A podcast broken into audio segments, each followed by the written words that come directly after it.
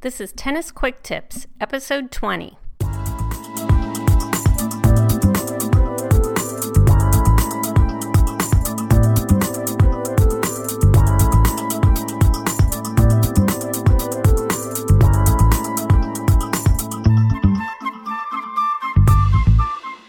Hi, this is Kim from TennisFixation.com, your host for the Tennis Quick Tips podcast. Each week, Tennis Quick Tips gives you a quick and easy tip to improve your tennis game and to make sure you're having fun every time you step on court. This week, we're continuing our little mini series of podcasts. This is a series called Know Your Job in Tennis Doubles. And in it, I give you some quick and easy tips to tell you what you should be doing when you're on court in a doubles match, no matter what position you're playing. In the second podcast in the series, we'll talk about what I think is probably the hardest job on the court in doubles the job of the server's partner. Now, why do I think this is the hardest job in doubles? Mainly because you see the ball well after the other three people on the court see it. The server and both of your opponents get a good look at the ball right as it's served. You, on the other hand, won't see it until it lands in the service box and therefore you don't have quite as much time as your opponents or even your own partner to figure out just what your next move is going to be. Now, if you're communicating with your partner, as you should be, and as we talked about in the last episode, which you can find at tennisfixation.com slash quicktips19, then you'll have a good idea of where the serve is supposed to go, and you'll also have a plan about what you'll be doing with the return. But if the serve didn't go where it was supposed to go, or if, and I hope this isn't the case, you're not talking to your partner about where the serve is supposed to go, then you may be the last person on the court to have a reaction to the ball.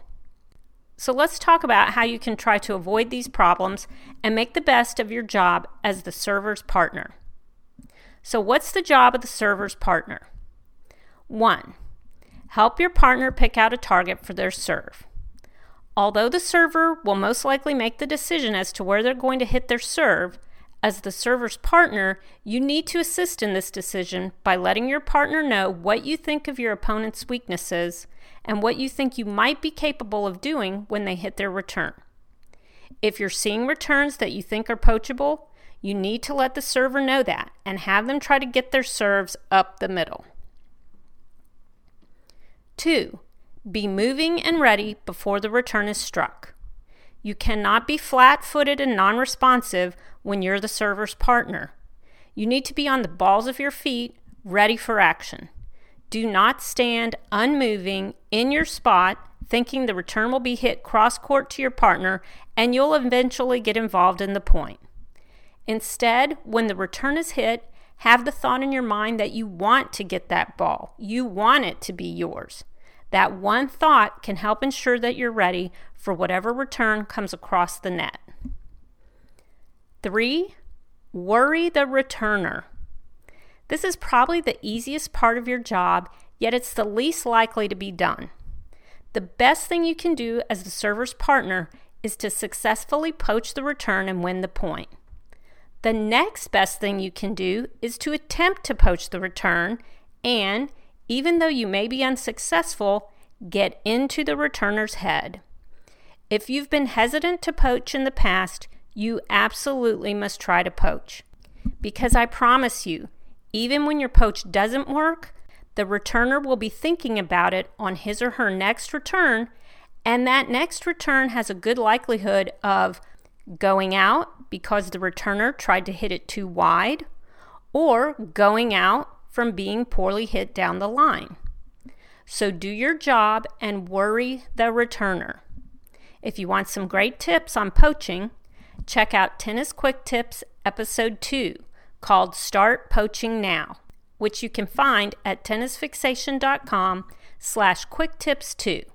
I'll link to that episode in the show notes. Okay, so what's the next part of your job as the returner's partner? Four, be prepared if the ball doesn't come to you and watch your opponent at the net. If the return goes cross court and is unpoachable, you should move off the net maybe two steps and watch your opponent at the net. By watching the net player, you can get a really good idea of what kind of shot your partner has just hit. If the net person is moving forward towards the net with their racket up and ready, you should prepare for the ball to be smashed right at you. While this might not happen, be ready for it because that's the worst thing that could happen to you. Anything else will be much easier to deal with. If the net opponent takes a few steps back or calls out yours to their partner, you can guess that your partner has hit a deep shot cross court or a deep lob, and you need to prepare yourself for your opponent's possible weak shot that you might be able to pick off. 5. Hit your volleys at the feet of your opponent at the net. Note that I did not say hit your volleys at your opponent at the net. First of all, that's not nice. Second, it's much easier for your opponent to stick out their racket and deflect a ball hit waist high or higher than it is for them to bend down and get to the ball at their feet. Third, even if they do bend their knees and get that low ball, they can only hit it up, probably giving you an easy ball that you can then put away. Six, communicate with your partner. I think this may be the most important part of your job as the server's partner. No matter what's happening on court, no matter how bad your partner might be serving, you have got to stay positive, focused, and supportive of your partner. You cannot coach your partner, and you cannot tell them all of the things they're doing wrong. That is a recipe for doubles disaster. Rather, you make suggestions about what could work and where the serve could be directed. Above all, your job is to remain upbeat and focused, no matter what. So that's the job description for the server's partner. In the next episode of Tennis Quick Tips, we'll talk about the big job on the other side of the net, that of the returner. If you'd like to go back over this episode more closely, you can find the show notes as well as a transcript with more information over at tennisfixation.com slash quicktips20. If you enjoyed this episode, I hope you'll take just a minute or two to leave your review and rating on iTunes. You can do this by visiting tennisfixation.com slash iTunes. I'd love to share your review here on the podcast. If you have questions about the game, or if you have suggestions about what you'd like to hear, you can always email me at kim at tennisfixation.com. All of my contact info, show notes for this episode, and all of the other Tennis Quick Tips episodes can be found over at tennisfixation.com. Thanks so much for listening and happy tennis!